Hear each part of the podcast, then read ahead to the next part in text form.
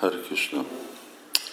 A Baktin Hilda kérdez egy házas párnak a nevébe, született harmadik gyerekük, és a kisgyereknek van egy uh, luk a szívébe, és majd fog kelleni később műteni.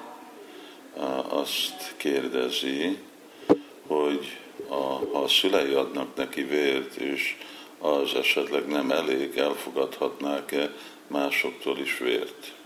Persze, miért miért ne fogadnánk el másoktól vért, mi nem vagyunk olyan, mint másik vallások, hogy nekünk ezzel lenne valami kifogás. Elfogadunk gyógyszert, elfogadunk műtétet, akkor már miért ne fogadnánk el vért.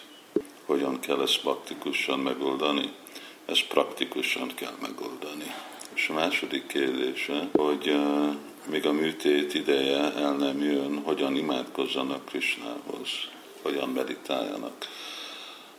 Mi független, hogy van műtét, van, nincs, jól vagyunk, vagy nem vagyunk jó, nekünk az imánk az mindig az kell lenni, hogy hogy tudjuk elfogadni a sorsunkat, és mint Krisnának a kegye, és hogy független, hogy mi a sorsunk, hogy tudunk mi mindig Krisnára emlékezni. Ez a legkrisna tudatosabb ima. Aztán annyi másféle ima lehet, és hasonlóan Krishna tudatos az, hogyha imádkozunk, hogy jó Úr Krishna, hogyha te úgy akarod, akkor mentsed meg a mi kisgyerekünket mindig benne kell lenni a fogalmazás, hogyha te úgy akarod, mert Vajsnavok azt akarják, amit Krishna akar.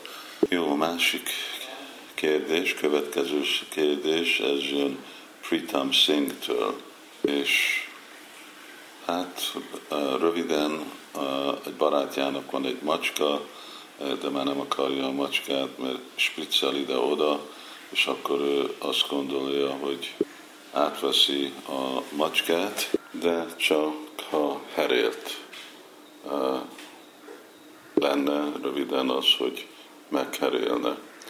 Hát ez a kérdés ez már több mint egy éve volt, szóval most már lejárt ennek a válasza, vagy egyik vagy másik oldalon, de a kérdés, hogy megherelhetje.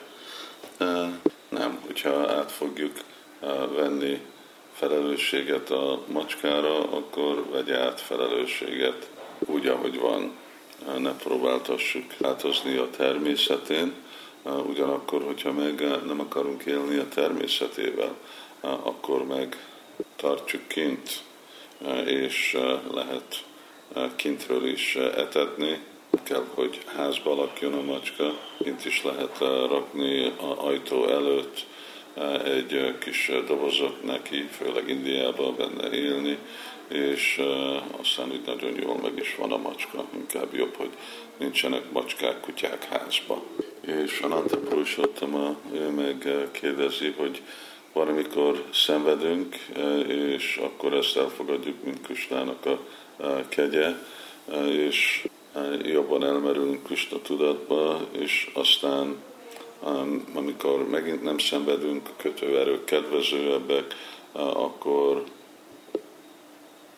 meg, megnyugszunk anyagi energiával, és lusta leszünk. Hogy lehet ezt a, a rossz szokást megváltozni? Hát úgy, hogy hát tisztítjuk a szívünket, erre nem lesz más alternatív. Ez a féle hullámvasutos lelki élet, hogy amikor minden jól megy, akkor élvező hangulatban vagyunk, amikor szenvedünk, akkor nagyon szorgalmasan imádkozunk Krishna felé. Ez egy Kinistádikainak a, a mentalitása, és csak úgy fogunk tudni jönni a kanista szintről, ami jelenti, hogy Sveda, Sadhusanga, Bhajanakriya, Anarta Nivriti, amikor felszabadulunk ezektől az anartáktól, jó lelki gyakorlattól, és jövünk nistá. Nistá az jelenti, hogy akkor valaki madhyamadikari, aki szilárd a lelki életében, ami azt jelenti, hogy független, hogy jó vagy rosszak a körülmények, ugyanúgy gyakoroljuk a Krishna tudatot. Hogyha nehéz az élet, akkor függünk Krishnán, és amikor jól mennek dolgok anyagilag, akkor is függünk Krishnán. Inkább használjuk az lehetőséget jobban gyakorolni a Krishna tudatot. Csaitudatban Marjanam. Szóval tisztítjuk a szívünket. Hare Krishna.